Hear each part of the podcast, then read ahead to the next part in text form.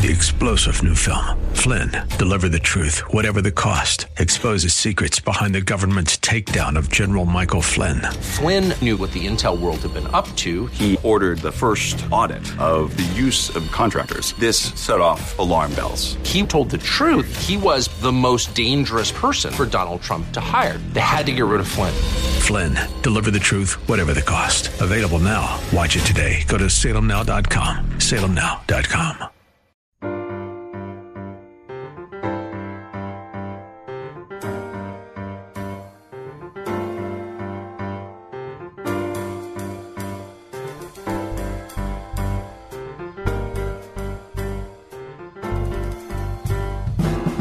Welcome to His Life Revealed with Pastor Todd Granger of His Life Fellowship in San Antonio, Texas. We're glad you've chosen to join us today. Our passion at His Life Ministries is to help believers know Him and show Him. So we keep it simple. It's just about Jesus. Our prayer is that the Holy Spirit will make His truth plain to you so you can walk in freedom and enjoy the life of union that God has designed for you to live. And now, here's Pastor Todd.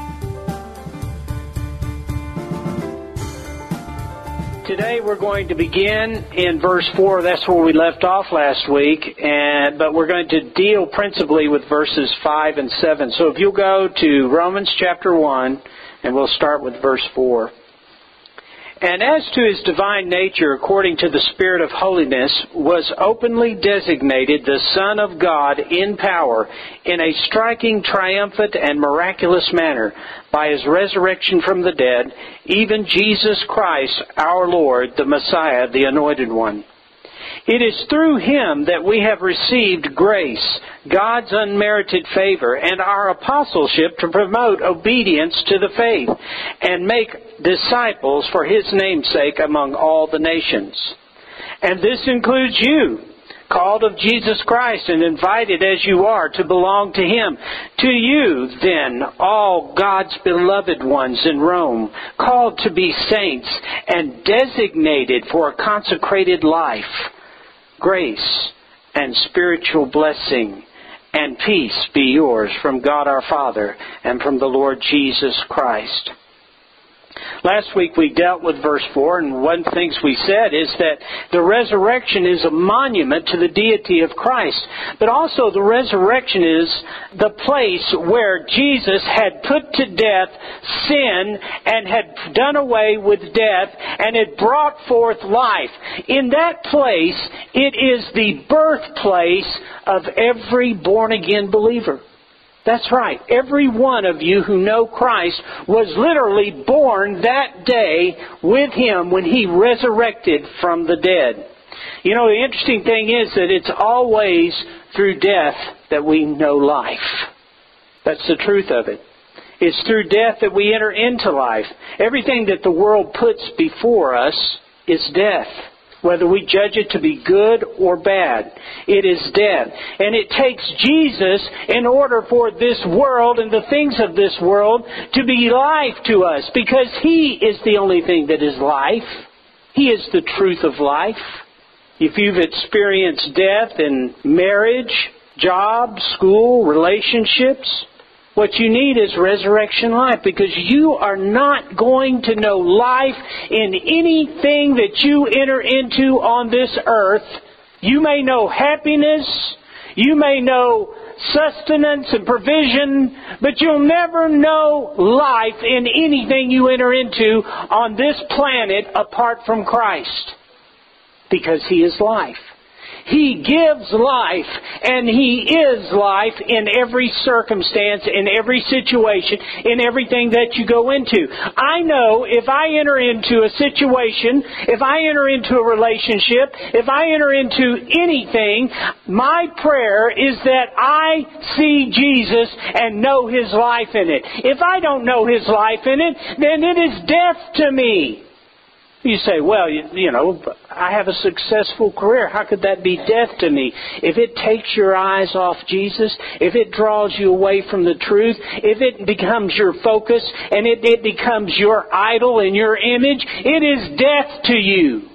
And you'll come to know it if you're a Christian.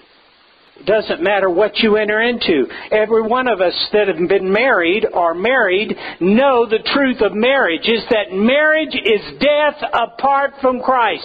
Marriage is not about the right chemistry between two people. Marriage is about Jesus. Because apart from Him, you can have all the right chemistry, you can have all the right things put together, you can live in the nice house, you can have the best budget, you can live however you want to live, but it will be death to you apart from Christ. Because marriage was intended for you to know Jesus in it. That's the truth of all things that we enter into. We know life through death. Verse 5 says, It is through Him, being our resurrected Lord Jesus, that we have received grace. Jesus is the manifestation and the conduit of grace. Now you'll notice that grace in this is past tense. And what that means to us is that we have received all His grace for eternity. He has bestowed on us the unmerited favor of God, not just for salvation. Now this is the key. Grace is not just about salvation, but for life. For every moment we have received grace, the favor of God. Grace empowers us. It empowers us to do all that He has put in us to do. You see, there is nothing that you can enter into and worship the way God designed a new creation to worship and be worshipful in what you do, you can't know it unless you are operating in grace.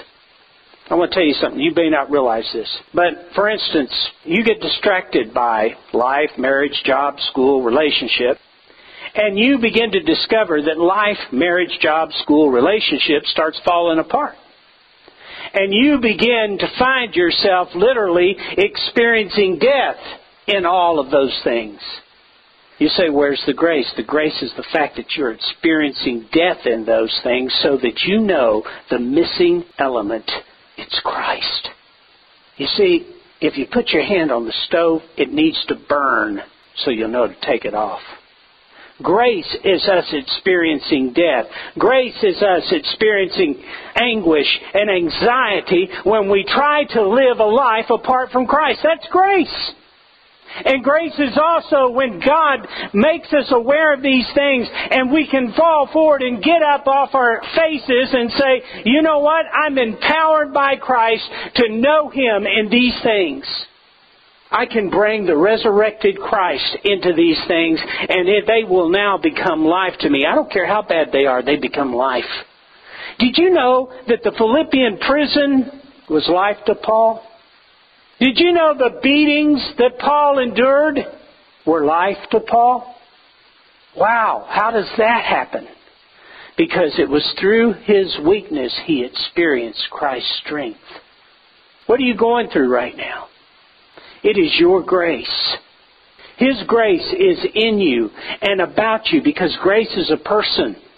And through Him, you'll experience His abundance even in the worst of circumstances. Through your weakness, you'll know His strength. Notice grace precedes apostleship in that verse. It is through and because of grace Paul was to be an apostle. And only by grace could he be obedient to the calling. Did you recognize that?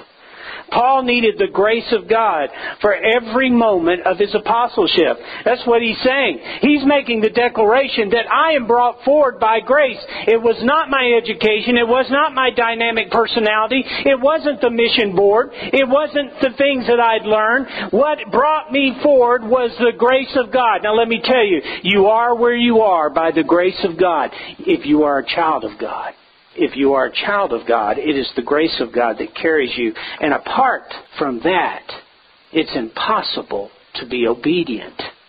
Apart from the faith in the presence of God, it's impossible to be obedient. Paul says he needed the grace of God for every moment of his discipleship. Look at 1 Corinthians chapter 15 verse 10. Paul speaking says, "But by the grace the unmerited favor and blessing of God, I am what I am. How is he what he is? By grace. And his grace toward me was not found to be for nothing. fruitless and without effect. In fact, I worked harder than all of them, the apostles, though it was not really I, but the grace, the unmerited favor and blessing of God, which was with me. What empowered him? What carried him? What performed the work of the apostle through Paul? Paul worked hard, but it was the grace of God. Grace will never be for nothing when it's accompanied by obedience. I know obedience for many people is a dirty word, but hear me out. Grace will never be for nothing. In other words, it is through obedience that we know the grace of God. Our efforts may not appear to be fruitful, but grace is about the person of Christ ministering through our efforts. It's about us, through the grace of God, through obedience, becoming more intimately acquainted with Him, knowing Him. Because the Apostle Paul was obedient in yielding to the energy of Christ's life, he could see the abundant grace afforded him in the work. Here, here's the thing. As Paul yielded himself to the power and the presence of Christ, and he was obedient to what God called him to do, it was in that obedience that he saw the power and the work of God.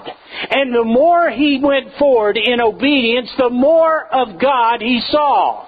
And it didn't matter if that obedience put him in harm's way. It didn't matter if that obedience cost him something physically. It didn't matter whether the world would judge it successful or not. It didn't matter what it was called. It didn't matter what it did to his pride. It didn't matter how it looked to the world. It didn't matter where it left him. He grew in his understanding and relationship with the Lord because that was the point and purpose of everything he entered into, he was going to be obedient. He was going to go forward that he might know him. That was why he did it. And listen, I said this last week. I've never regretted obedience in anything that I've ever done. But I've walked away from it many times because I didn't like what I thought it would do to me. But you see, when I did that, I was more concentrated and focused upon my flesh, and I'd forgotten who I was, who I am, I'm a child of God. I'm made for Him. I'm not made for anything else. I'm a new creation and nothing else suits me. And going forward in obedience is not just something I do for God, it's something that God does for me. Because as I walk forward in His grace through obedience to whatever He's called me to, I find Him there all the more the abundance of His presence. Because you know what? Here's the interesting thing about God. He'll call you most of the time to things that you, that you wouldn't do because they might threaten you because you wouldn't feel maybe not feel successful in those things because maybe it makes you uncomfortable but you know what he doesn't want you to walk in the confidence of your flesh he is calling you to walk in the confidence of his life and obedience is you going forward in the confidence of his life. Todd loved this woman. Well, Lord, I'm not sure I do. And she's been horrible. I mean, have you seen the way she's been behaving? I'm not sure I can love her. Todd loved this woman. Saber, I love you. You know, that suits me. That suits me. I can feel it down to my toes. It suits me. In obedience, it's not my love, it's His love. And if I want to be loved, it's her I need to embrace. The reality of obedience is that it is His gift to us. Here's the thing I love about Paul. Paul was not just out to survive. He wasn't one of those Christians who just labors through life. Farther along, we'll know all about it. What a trial life is. Oh, on Jordan's stormy banks, I'm tired of standing and cast a wishful eye. That is not what God has called us to. That is not the truth of the Christian life.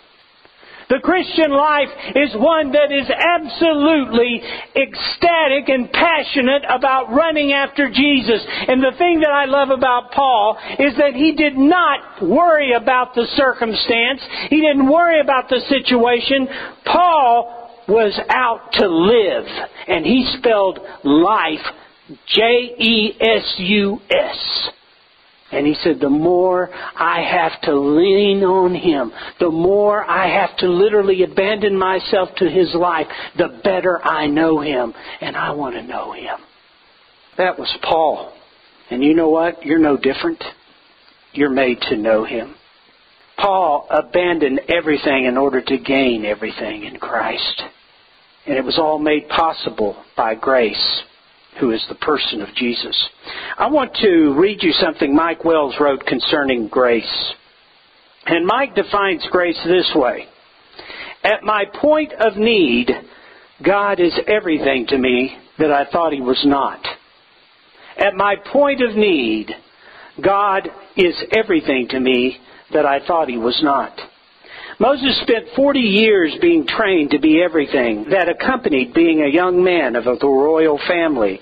He was equipped to be a god and a pharaoh. He spent another 40 years in the wilderness discovering what he was not. Finally, he was prepared to lead, having realized that he was a not. God told him what to go do, and Moses replied, I am not able. God's response says, What is that to me? I am. I am. God is to me all that I am not. First, I must acknowledge that I am not. Next, he tells me what he is, which includes everything to me of which I have need, that I am not. I am not a good father, a good husband, a good Christian, a good witness. This is my point of need. Grace comes and meets me at my point of need. I did not think he could be those things to me. However, as I recognize abiding, he is to me all that I thought he was not. There is a life in me, and he is everything to me that I am not. What are you not? Have you yielded that to him? Because in grace, he is willing to be everything to you that you're not. Here's the problem. We've got far too few knots in our life. I want to be a knot on every front. I've been called by my gracious mother a knothead from time to time. And I think the truth is that that's probably a compliment. Let's all be knots. Let's all be knots. What is it that you do best? What are you best known for? It's time to become a knot there. It's time to become a knot so that He can be everything to you in those areas. Look at what you're not. Don't determine to work harder, but call on the grace of God. At your point of need, He's everything to you. You thought He was not. It was through grace Paul received his apostleship, and apostleship in the Greek is apostole, which really means to be sent forth for a specific purpose. Grace was the necessary prerequisite of being sent forth. Verse 5 continues to promote obedience to the faith and make disciples for his namesake among all the nations. Now, Paul's getting a little more specific about what God has called him to do as an apostle. But more than that, he's being specific about what God has called him to do with the body of Christ what he has called Paul to bring to that little body as he comes, to promote obedience. Now understand this. Promoting obedience is not me or some pastor or Paul standing before them saying, you must do this, you must do that, you must do this, you must do that. That's not promoting obedience. If you really want to know the truth, that's promoting lawlessness and disobedience. Because we tend to run away from the do this and the do that, don't we?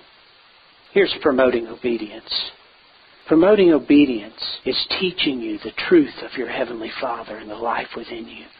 Teaching you that through that life you're empowered to go forward in everything that He's called you to do.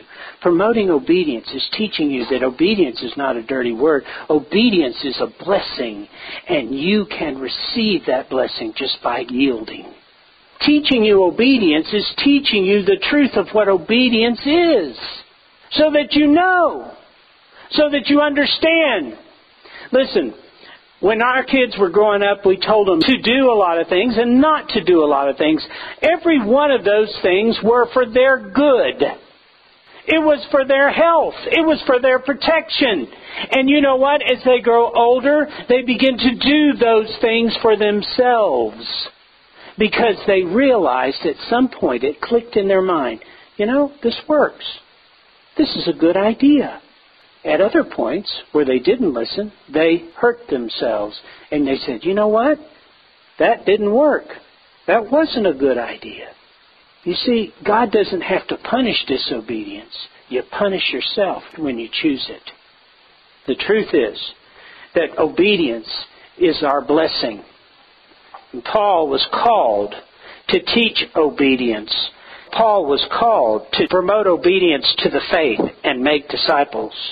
The word obedience in the Greek is hupakeo, which literally means to hear under which conveys the picture of listening and submitting to that which is heard.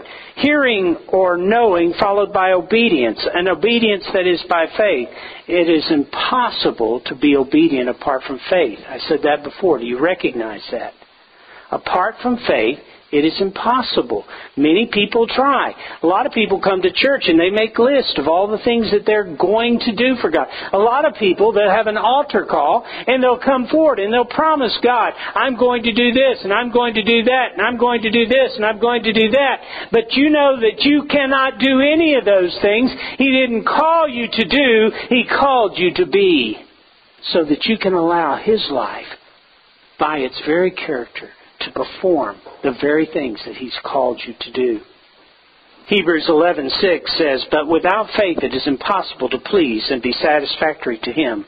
For whoever would come near to God must necessarily believe that God exists and that he is the rewarder of those who earnestly and diligently seek him out." Now I know this verse speaks specifically about salvation, but I believe its application is a whole lot broader than that. Because it makes the point that God is pleased by only by what is accomplished through His Son, by faith. Now that applies to your daily living. And it echoes what Jesus said in John 14, apart from me, you can do nothing. You see, obedience is faith, and faith is obedience. To be obedient to the faith speaks of the Christian life as a whole. We're not just talking about salvation, and we're not just talking about church attendance. We're talking about living, daily living. Galatians 2:20, Paul kind of put wraps it all up in that one verse. We use it a lot here. He says, "I have been crucified with Christ; in him I have shared his crucifixion. It is no longer I who live, but Christ the Messiah lives in me. And the life that I now live in the body, that is in obedience, I live by faith, in by adherence to and reliance on and complete trust in the Son of God who loved me and gave himself up for me. He's speaking of living in obedience. It is not that obedience plus faith equals eternal salvation. It is by grace through faith we are saved. But listen to this. Faith plus obedience in the Christian life equals daily salvation. Faith plus obedience in the Christian life equals daily salvation. Through obedience, we see that His words are true and He is faithful. We see that He is the way, the truth, and the life. Oh, well, that's very simple. Even as an adult now, God puts things in my heart to do. I know it's from Him and I go forward in it. When I go forward in obedience in these things, I see His salvation. Not always, but I know it's there. And when you go forward in obedience by faith, when you say, by faith, I'm going to walk this day in dependence upon Him, you know how much that saves you from? It saves you from all manner of things that would come against your soul. It saves you from responding to your loved one in a way that's inappropriate. It saves you from acting in a way that would hurt you or somebody else. It saves you from literally living in a way that would be death to you. When God puts it in your heart to be obedient in relationships, in your job, in your work, He's given you the opportunity to be saved. Oh, I'm not talking about salvation unto eternity. I'm talking about the salvation of His life in that circumstance. Faith plus obedience for the Christian equals daily salvation. He is our salvation. Thank you for joining Pastor Todd Granger for His Life Revealed, the radio ministry of His Life Fellowship in San Antonio, Texas. We hope today's message has encouraged you to yield to His life in every situation, rest in His life moment by moment, and receive from His life all that you need to show Christ in this world. If you'd like to know more, visit us on the web at hislifeministries.org or on Facebook at His Life Fellowship. And you're invited to join us for worship services on Saturdays at 5 p.m. at 7015 Wurzbach Road. If you would like to help support this ministry, send your tax deductible donation to His Life Ministries, P.O. Box 1894, Boerne, Texas 78006. And finally, this coming week, our hope is that the image of the invisible God would be visible in you. And remember, wherever you go, whatever you do, the hope of glory is Christ in you.